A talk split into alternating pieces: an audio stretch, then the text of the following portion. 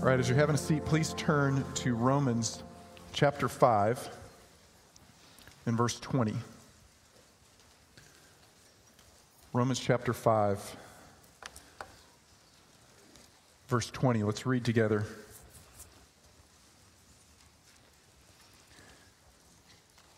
The law came in so that transgression would increase. But where sin increased, grace abounded all the more. So that as sin reigned in death, even so grace would reign through righteousness to eternal life through Jesus Christ our Lord. What shall we say then? Are we to continue in sin so that grace may increase? May it never be. How shall we who died to sin still live in it? Uh, W.H. Auden, the British poet, rightly observed that uh, grace is a risky thing. He made this observation in one of his poems. He said, Every crook will argue, I like committing crimes. God likes forgiving them. Really, the world is admirably arranged. Voltaire made a similar observation. He said, God will forgive, that is his business. If God forgives so freely, why not sin? Apparently, Paul was accused of this everywhere that he went and preached the gospel. He offered the gospel so perfectly freely that people said to Paul, It sounds like you are not just permitting, but encouraging sin. Remember from Romans chapter 3, verse 8, he wrote, Why not say, as we are slanderously reported, and as some claim we say, let us do evil that good may come? Paul says, That is not what I'm saying. In fact, verse 2, he says, May it never be. Or if I can paraphrase, Paul says, I understand your logic, but that's stupid. Okay, that's like saying, you know, let me get more cavities to exalt the work of my dentist. It's, it's utterly and completely inconsistent with grace. Grace does not encourage sin, grace does not promote sin. But notice as Paul gives a reason for that, he doesn't say, because if you abuse God's grace, you lose God's grace. Nor does he say, if you abuse God's grace, you prove you never had God's grace. But in Romans chapter 6, Paul is anticipating the question. He's about to give the answer why not continue in sin that grace may abound? If grace is that great, and as we sinned, grace increased even more than our sin, why not continue in sin? Or, in other words, Paul's going to ask and answer this question Why should you say no to sin and yes to Jesus? Why live a holy life? Why choose not to sin? Why choose to pursue holiness and righteousness and sanctification in Jesus if God forgives like he does? And Paul's going to give us three answers. He's going to say, well, first of all, it's inconsistent with your new identity. It's inappropriate with who you are for who you are. Second, you have a new freedom. You can choose to say no to sin, so why wouldn't you? Particularly, third reason, because sin is destructive. And righteousness brings healing. So, chapter 6 anticipates and then answers this question. He's just expounded the doctrine of grace. God loves you unconditionally. He loves you perfectly. He freely gives you the forgiveness of sins. He doesn't love you more when you obey and less when you disobey. He loves you. That's God's grace freely given to you in Jesus Christ. Well, if it's that good, Paul expects, because he's heard the question before, well, why not sin even more so that grace may abound even more? Why not continue in sin? He's going to answer that in chapter 6, and he's going to talk about our new identity and our new freedom, our new power that we have in Jesus Christ. In chapter 7, he's going to address the question well, if we are new creatures in Jesus Christ, then why do we still struggle with temptation and sin? Chapter 7. And he's going to talk about this dynamic of the flesh inside of us, that pull that continues in us toward independence from God and sin. And how we answer that is chapter 8 learning to walk according to the Spirit so that the power of the Spirit within us overcomes the power of the flesh. So this morning, we're going to be in chapter 6, answering this question Why should you say no to sin and yes to Jesus? And Paul's going to give us three reasons in chapter 6. The first is this because you have a new identity. You are no longer who you used to be. Read with me again, chapter 6. Verse 1 What shall we say then? Are we to continue in sin so that grace may increase? May it never be. How shall we who died to sin still live in it? Paul says sin is inconsistent with who you are. Sin is inappropriate to who you are. Why? Because you have died to sin. Note that he doesn't say sin has died to you. That's chapter 7. He says you have died to sin. Your necessary obligation to sin has been broken because you are a different person. Note also that he doesn't say sins, but sin, singular. He's talking about sin as this tyrannical power personified that you don't have to submit to any longer. You were slaves of sin, but now you have died. And when a slave dies, a slave no longer has to submit to his previous master. Now, let me illustrate. Uh, SOS Ministries, one of my favorite ministries here in town, started. There we go. I'll take that. Cooper. SOS Ministries, Save Our Streets, started by J.J. Ramirez. He came out of a, a gang uh, background and a dealing drugs, doing drugs. God just grabbed his life, transformed his life, and now he, he, he just lives in this space and he helps people uh, find and follow Jesus down in, in uh, North Bryan. So I love what they do every year. They have a banquet. I try to go every year uh, because it's just super inspiring to see lives transformed. Uh, one year, I remember I went to the banquet and I bumped into my first boss from my first job. So my first job was at Kmart no, whoops, Kmart, right? Kmart doesn't even, they're not even around, right? There's no Kmart Bryan College Station. But that was my first job, working in the garden center. And my boss's name was uh, Jose. And at the banquet, I bumped into Jose, my first boss, my first manager. And it was really cool because uh, he doesn't work at Kmart any longer, obviously, because there's no Kmart. He's a pastor. Right, so he's a pastor now, and I'm a pastor now, and so we just start talking and exchanging thoughts and ideas. It was a really great conversation. Now, I want you to imagine at the end of the banquet, if I, if Jose walked up to me and he said, "Hey, Brian, the banquet's over. Grab a mop. You're going to clean up." Would I be obligated to grab a mop and clean up? No, he's not my boss any longer. Could I submit to him? I could. Would I have to submit to him? No. Sin no longer is master over you. Could you submit to sin? Yes. Are you obligated to submit to sin? No, you are not. Because the necessary bond of that relationship has been broken. You are dead to sin. Now, how did that transpire? Well, he explains it, verses 3 through 5. Or do you not know that all of us who have been baptized into Christ Jesus have been baptized into his death? Therefore, we have been buried with him through baptism into death, so that as Christ was raised from the dead through the glory of the Father, so we too might walk in newness of life. For if we have become united with him in the likeness of his death, certainly we shall also be in the likeness of his resurrection. Paul says, You have been baptized into Christ Jesus. Now, when you hear the word baptism, what do you think? You think water, right? We think water. Is Paul here saying that you need to be baptized with water in order to receive forgiveness of sins and eternal life? I would argue no. Let me walk you through this. 1 Corinthians 1:17 Paul says, "For Christ did not send me to baptize, but to preach the gospel." In other words, Paul says, the gospel and baptism are separate. Baptism is not a part of the gospel. The gospel is the free gift of forgiveness of sins and eternal life in Jesus. You just receive it. Baptism is something different from that. Christ did not send me to baptize, He sent me to preach the gospel. But in Paul's day, when a person believed, they almost immediately were baptized. Okay, that was just the normal course of things. And so when a person believed and they immediately got baptized, then they associated their salvation with their water baptism. Because the two things happened almost simultaneously.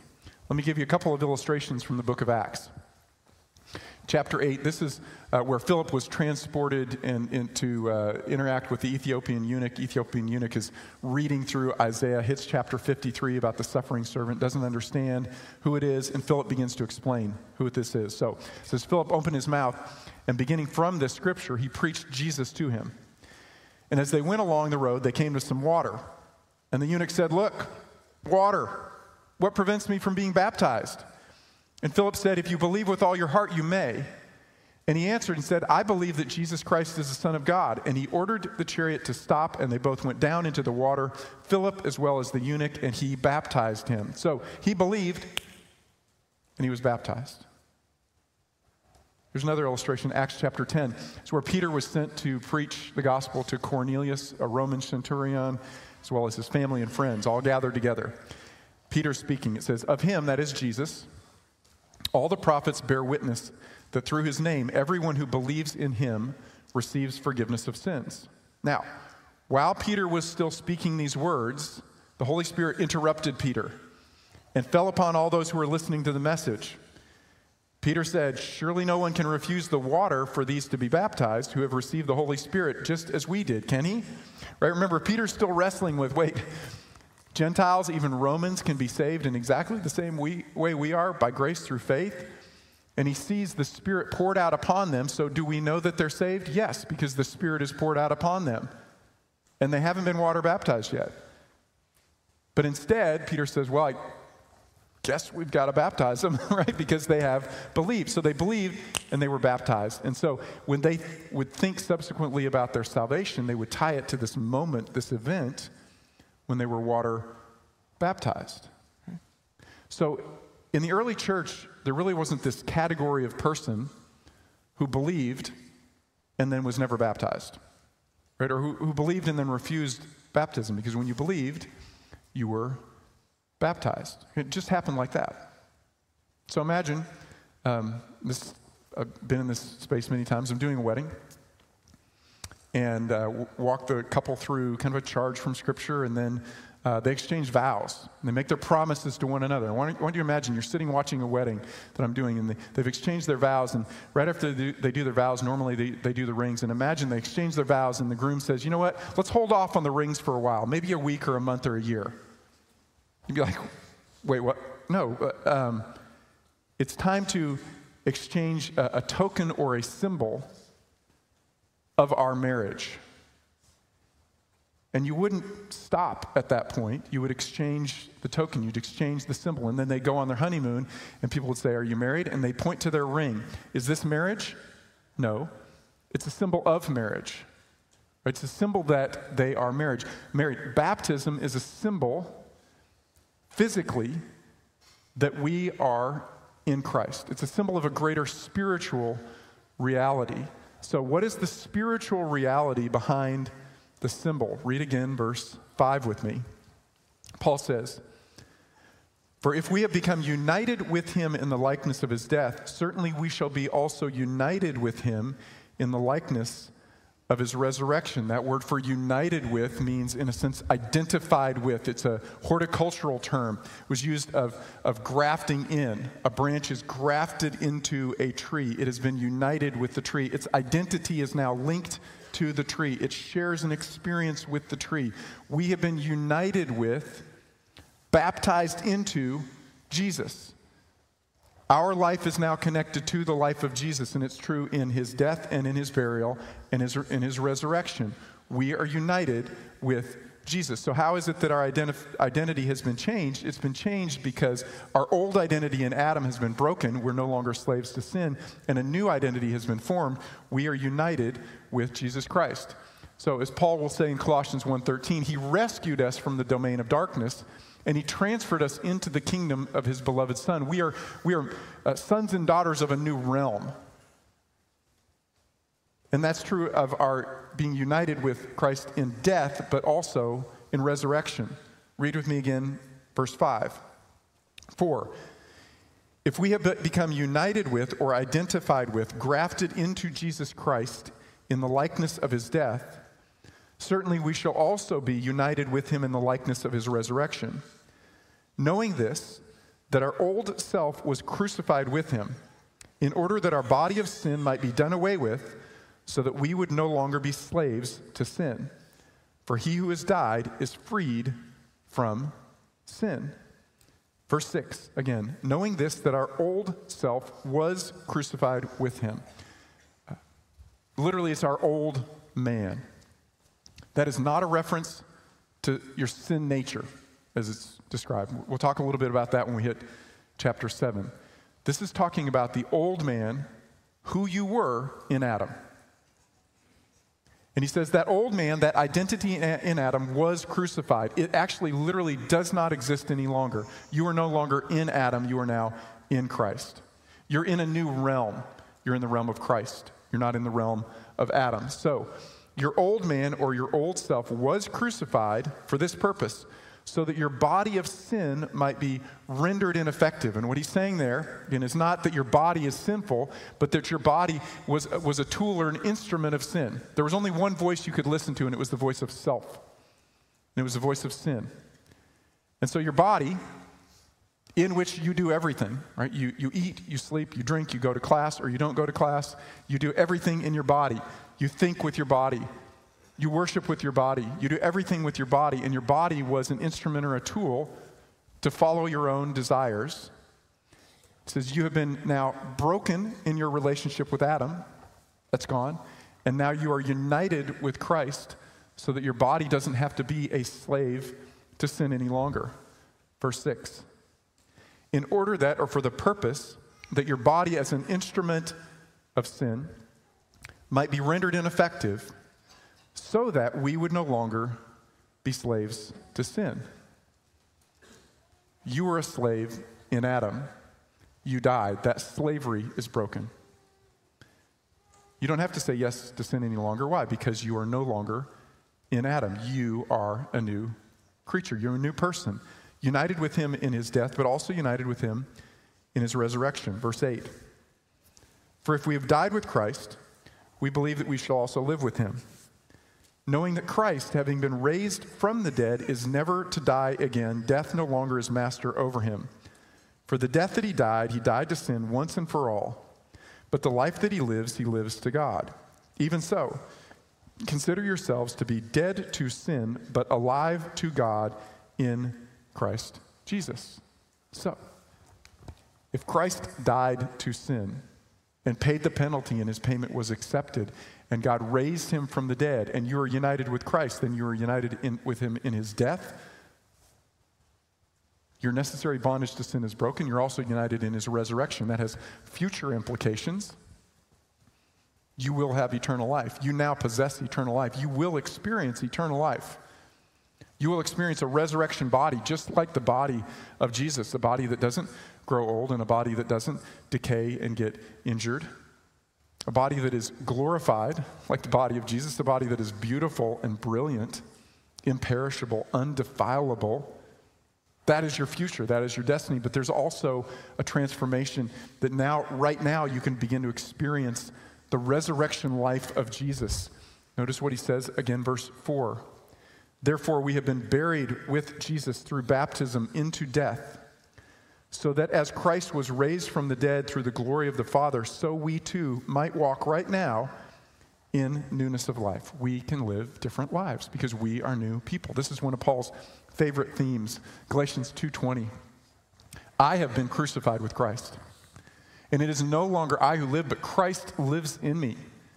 In the life which I now live in the flesh, I live by faith in the Son of God who loved me and gave himself up for me. So, why say no to sin and say yes to Jesus? Because I have a new identity. I'm no longer in sin and death and Adam. I am now in Christ. That is a fact, Paul says. That is who you are. Second, you have a new freedom in Jesus Christ. Verse 12. Therefore, do not let sin reign in your mortal body so that you obey its lusts.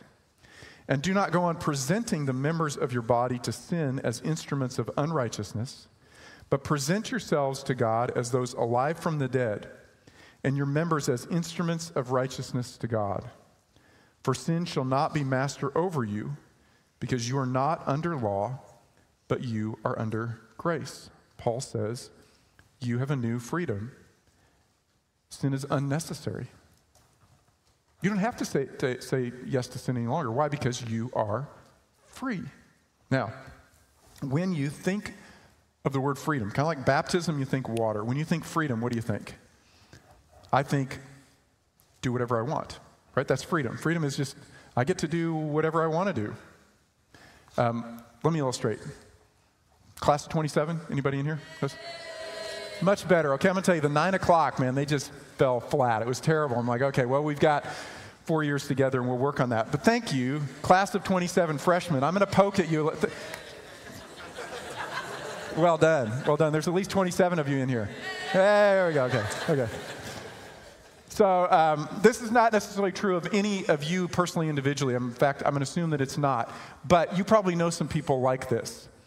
Uh, freshman year, they get freedom, right, for the first time. I had, I had, some, I had one friend in particular, I think of freshman year, we met at fish camp, and um, he's a super smart guy. Really smart guy. President's Endowed Scholarship, right? So he's got four years covered. Room, board, tuition, all of it, just covered all four years. And he got to College Station, got to Aggieland, and he's like, I'm free, right? My parents are in Dallas, nobody's watching.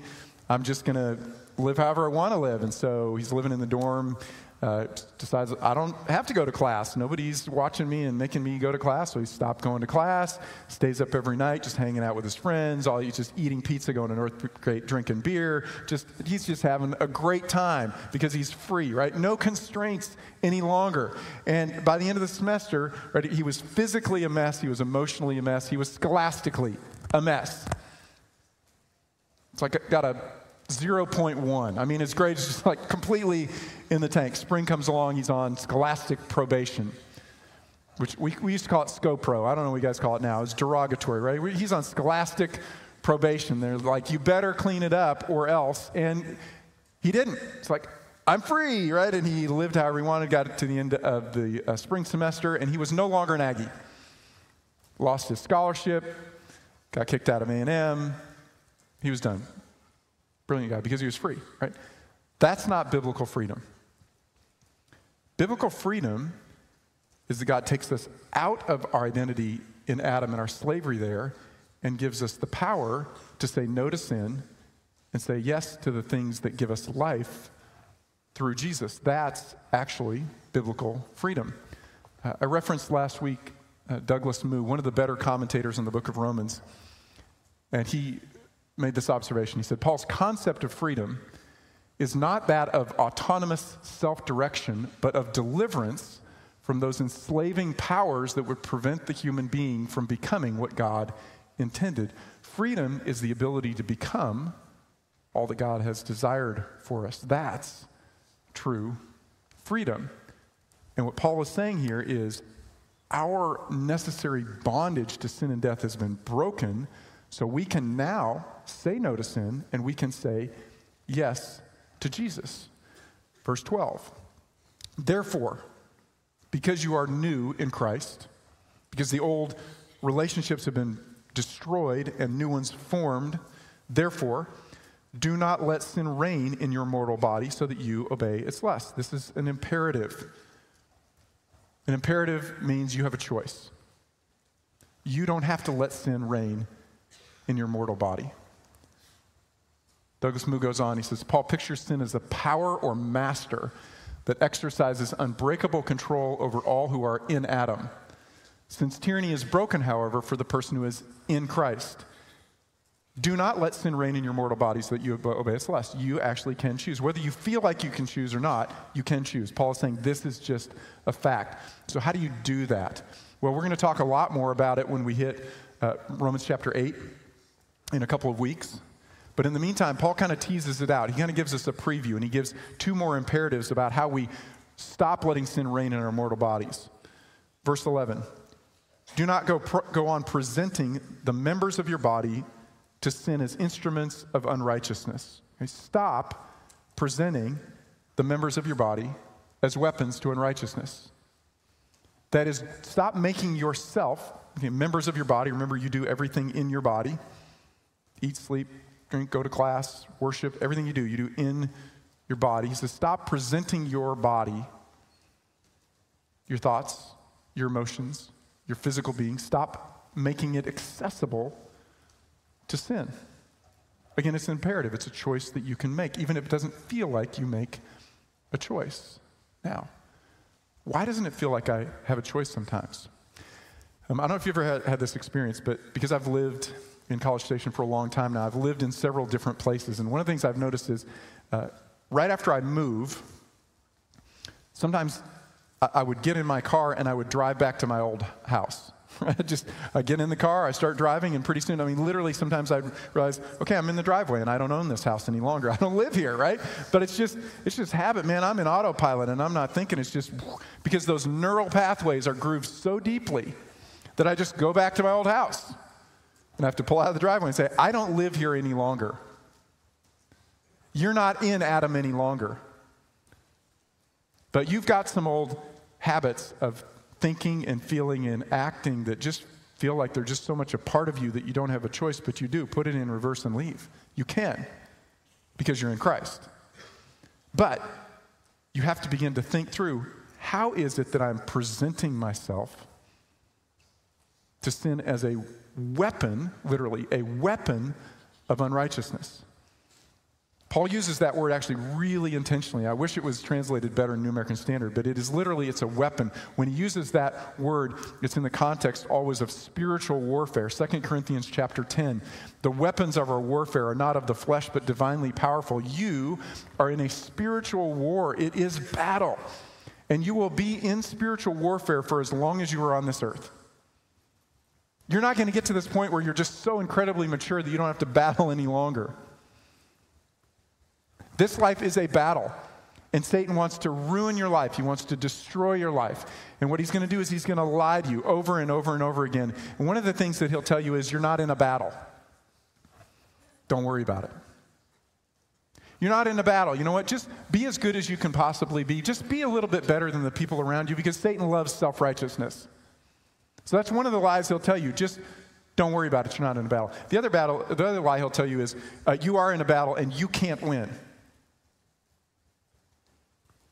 And Paul is saying that's a lie because you're now in Christ and you don't have to say yes to sin any longer. So learn what are the habits through which you were, you were previously uh, presenting yourself to sin so that your members were weapons against you toward unrighteousness. Think about that. Think about that. What are those habits of your life through which you, you make yourself accessible to sin. Second imperative he gives says, do not, go, do not go on presenting. Let me make one more observation. Uh, this is a present tense imperative. What he's saying to these Roman Christians is, um, you are doing this, so please stop. Because right now you're not experiencing all of God's power to transform you in your life because you're making yourself accessible to sin. So let's, let's turn the corner. Let's put the car in reverse. Let's build new habits. Do not go on presenting the members of your body to sin as weapons of unrighteousness, but instead present yourselves to God as those who are in fact alive from the dead, and the members of your body as weapons of righteousness to God. So stop presenting the members of your body as weapons of unrighteousness. Start presenting the members of your body as weapons of righteousness. The word for present is a word that was used in, in, the, in liturgy. It was um, make an offering. Okay. Make an offering. Put yourself before the Lord as an offering. Same terminology Paul will use later in Romans 12. Therefore, I urge you, brethren, by the mercies of God, to present your bodies a living and holy sacrifice acceptable to God which is your spiritual service of worship. Actually, literally, it says, which is your logical service of worship. This just makes sense. Take your body, take your thoughts, take your emotions, take your relationships, and make them all accessible to God. So we'll talk a lot more about this when we hit chapter 8. He, he's, he's uh, alluding to this whole concept of spiritual disciplines which I think we ha- sometimes have some wrong ideas about spiritual disciplines, what they are, and how they function. Spiritual disciplines don't make you more spiritual. Okay? What spiritual disciplines do is they make you accessible to the Spirit. Okay, what, what changes your life is the Holy Spirit. Your responsibility is to make your life accessible to the Spirit. Make your emotions accessible to the Spirit. Make your thoughts accessible to the Spirit. Make your activities of your day accessible to the Spirit. Make your body accessible to the Spirit through these practices, habits, disciplines, and the Spirit changes you in the process. And so, one of the things I want to challenge you to think about is how are you, through the habits of your normal day, continuing to make yourself accessible to unrighteousness? And how are you making yourself accessible to sin because you can only, in a sense, devote yourself to one or the other. And the beauty is, Paul says, now you actually can choose. You have freedom to choose life. So, why do we say no to sin and yes to Jesus? You have a new identity in Jesus Christ. You have a new freedom to choose in Jesus Christ. And then, third, you have a new reward from Jesus Christ. Verse 15. What then? Shall we sin because we are not under law but under grace? May it never be. Or do you not know that when you present yourselves to someone as slaves for obedience, you are slaves of the one whom you obey, either of sin resulting in death or of obedience resulting in righteousness?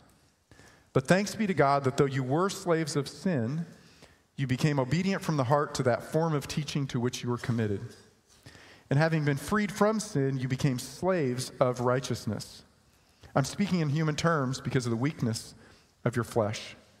For just as you presented your members as slaves to impurity and to lawlessness, resulting in further lawlessness, so now present your members as slaves to righteousness, resulting in sanctification.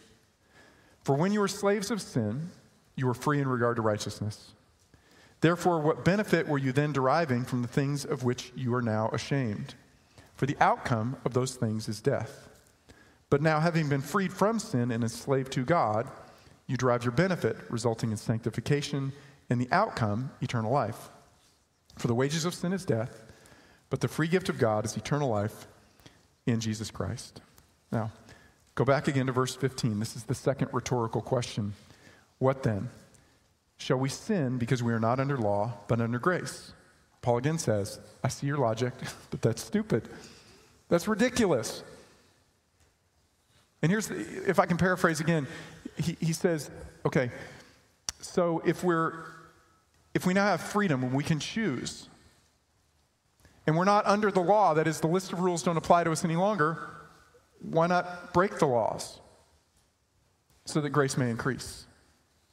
Paul says, may it never be. Why? Because the outcome of choosing sin is death. Notice the words he uses here. Verse um, 21.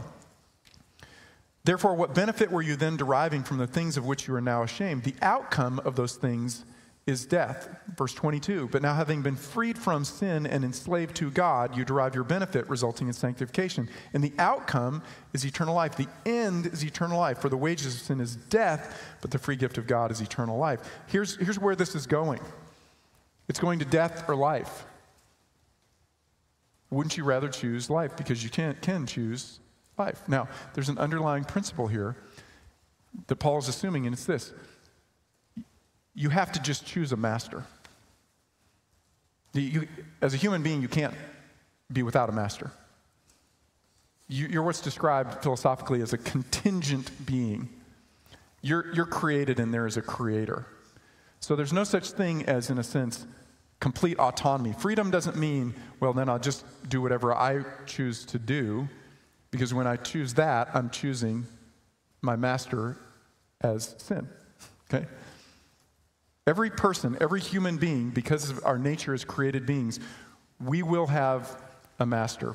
Uh, someone from my generation walked up after the first service today. You do remember Bob Dylan. You got to serve somebody. Right? It may be the devil or it may be the Lord, but you got to serve somebody. You will have a master. Another commentator, uh, Charles Cranfield, made this observation. He said, The man who imagines he is free because he acknowledges no God but his own ego is deluded. For the service of one's ego is the very essence of slavery to sin. You just chose your master, you chose sin as a master. Right, so you, you just, what you do is you have the freedom to choose the right master. And you have the power because you're in Christ to choose Christ as your master. Again, back to my, my boss at the, at the SOS banquet. He tells me mop the floor. Could I submit to him? I could, but I don't have to submit to him. He is not my boss any longer. That relationship has been broken. So, why not choose the, the, the, relationship that ends in life as opposed to the one that ends in death, right? Because sin and slavery ends in death. Notice again, he says in verse 16. Do you not know that when you present yourselves to someone as slaves for obedience, you are slaves of the one whom you obey, either of sin, resulting in death, or of obedience, resulting in righteousness? Now, Throughout Romans, we have noted that there are, there are key words uh, righteousness, justice, justification. That's the big word. That, that's kind of the dominating word for the whole book. You are declared to be in right relationship by grace through faith. We also noted in chapter 4 the word credit or reckon was a key word, right? Righteousness is used like 56, 56 times. Credit is used, I think, 13 or 14 times in chapter 4. You, you need to, you're credited as righteous. Uh, in this chapter, death is one of the key words. It's used 15 times. Death. What does Paul mean by death? There are different aspects of death in the Bible. When we think of death, we, we almost immediately think of physical death. So I want to reframe this for you a little bit. When you, when you see the word death, write in the margin separation. Death is separation. Death is not annihilation. Death is not ceasing to exist. Death is separation. If you think about physical death, physical de- death is the separation of the physical from the immaterial. Right? The immaterial man is separated from the physical man. That's death. It's an unnatural state for humankind. We were made for life. So that's physical death. There's also an aspect of spiritual death that we experience because we're born into this world in Adam. So Paul says in Ephesians 2 we're born dead. We're born with physical life, but we're born spiritually separated from God. We're outside of the life of God. Our spirit is separated from the spirit of God. If that condition continues and a person says no to Jesus, that condition becomes permanent. That's eternal death, eternal separation. But Christians can experience death. Every time we sin, we experience a separation in the intimacy of our relationship with God. Every single time. And so he says, the wages of sin is death, right? The recompense, the payment back for t- sin is death. Sin always leads to death in some form or fashion. The outcome, or the telos in Greek, the end the cul-de-sac in which you are dri- that you're driving into, if you pursue sin, is death. What does that death look like? Well, he says, verse uh, 21 What benefit or fruit were you then deriving from the things of which now you are ashamed? The fruit of death and sin and unrighteousness is shame. Verse 19. For just as you presented your members as slaves to impurity and to lawlessness, resulting in further lawlessness, sin leads to more sin, leads to more sin, leads to more separation, leads to a greater experience of death or separation, leads to greater shame. That's true of everyone. It's, and what Paul is talking about here is that's true uh, in the believer's life. And it happens often slowly and imperceptibly. Let me illustrate. Um, on one of my backpacking trips with my dad, we, uh, this is before uh, GPS units, right? We got a map, we got a compass, and we got the stars, right? It's, it's not quite as accurate as uh, satellite GPS, which is super cool, but the batteries don't run out. So we've got a map, we got a compass, we've got the stars, and we're walking down the trail, we're looking at our map, and we missed a, a fork in the trail.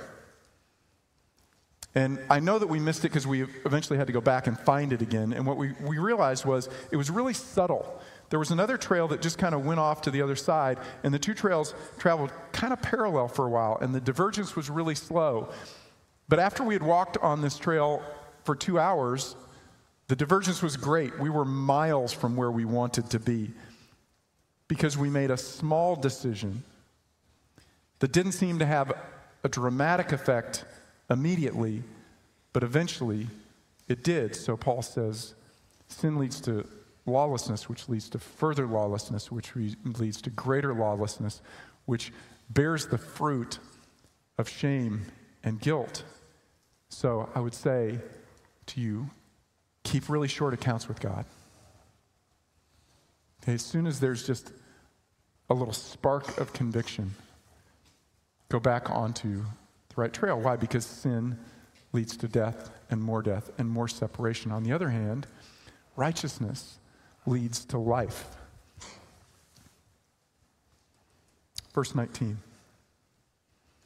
For I'm speaking in human terms because the weakness of your flesh. For just as you presented your members as slaves to impurity and to lawlessness, resulting in further, further lawlessness, so now present your members as slaves to righteousness, resulting in sanctification. and life and eternal life and hope and peace and all the good that God has for you. Uh, this week, Jacob Smith said this to me. He said, Sin starts with reward and ends with sacrifice. Sanctification starts with sacrifice and ends in reward. Let me say that again. I thought that was really good. He said, Sin starts with reward and ends with sacrifice. Sanctification starts with sacrifice and ends in reward. So, of course, temptation and sin has, has immediate appeal. Otherwise, we would never choose sin. So, think back in the garden. When, when Eve looked at the, the fruit, it says the fruit was um, a delight to the eyes. It wasn't a gnarly, nasty looking piece of fruit. It wasn't like a lump of dirt or clay that you wouldn't want to sink your teeth into. There's something just really appealing about it. And so sin has this inherent appeal, or we would never choose toward it because it, it's, it's offering us something. And the challenge with temptation is, and sin is that there's an internal reinforcing mechanism, there's a moment of pleasure. Sin offers a reward at the beginning, but then it leads to death. But it offers a reward, and that reward is reinforcing. Problem is you get less reward and you have to make more sacrifice. And then you get less reward and you have to make more sacrifice. And you have less reward and you're making more sacrifice. And the consequences are greater and they're greater and they're greater. And you're experiencing more and more and more death. And so you keep short accounts with God so you can get back on the trail of life and righteousness and peace and all that God has designed for your life. Because you can. And this is what you're designed for. So, a couple thoughts for application. Uh, the first, consider who you are. The second, present yourself to God. Read with me in verse 11, chapter 6. Paul says, Even so, consider yourselves to be dead to sin, but alive to God in Christ Jesus. Even so, and here he brings back that word reckon, logizomai, reckon it, consider it, because it's true. Put, put it in the, in, in the asset column. Consider yourselves to be dead to sin, but alive to God. That is Paul saying, You are dead to sin, and you are alive to God. And I want you to think about that. So he starts the chapter with, Do you not know? Have you never heard this, or don't you remember that you are, in fact, dead to sin? Sin may not be dead to you, talked about in chapter 7, but you are dead to sin. You don't have to say yes to sin any longer. Instead, you are alive to God through Jesus Christ. Why? Because you've been united with Him. Your life is now bound up with the life of Jesus Christ. You're bound up with Him in His death which broke your necessary bondage to sin. You're united with him in resurrection, which means not only do you have eternal life, but you have the power of God's Spirit living in you. I want you to think about this, reckon on it, because it is true. Even if you don't feel it this morning, it is true. As I was reflecting myself on this, uh, just, just this morning, I was thinking about um, Juneteenth has just profound spiritual implications. So, s- slaves were emancipated with the Emancipation Proclamation, but they didn't hear about it until two years later in the state of Texas. And they didn't be- begin to experience it until Union soldiers showed up in Galveston and announced, You're free. You're free. And then the proclamation was made, it was factually true, but it took time for many of them to begin to experience the fact that they were no longer slaves. And so you have to start somewhere, and the start is with your understanding and acknowledgement that you are not a slave of sin. And I want you to think about that this week, and I want you to meditate on that this week. I want to challenge you to read Romans chapter 6 this week. And I want you to make observations, and I want you to, to memorize a few of the verses, and I want you to let this truth just just, just settle into your heart and mind. As you get in your car and you find you're in your old driveway and this house doesn't belong to you any longer, I want you to remember put it in reverse and back up and go to where you are and, and, and where you live and who you belong to. So present yourself, right? Think about your habits of your life through which you're making yourself accessible to sin. And think about the habits of your life that can make you accessible to righteousness. Think about the old driveways you're driving into and why are you driving into those? And think about where you actually belong and the habits of your life that will get you to the life that God has for you because you are new in Christ. Let's pray. Father, I pray that even this week, you would reshape our, our minds, the way that we think of ourselves, the way that we feel about ourselves, uh, what we do with ourselves, that you would be in that or continue that process of, of, reshaping us. I pray, Father, that we would actually believe truth about who we are. And I pray, Father, that for each and every one of us, we would experience a new level of, of freedom and joy and power because we are new in Jesus Christ. It's in His name we pray. Amen.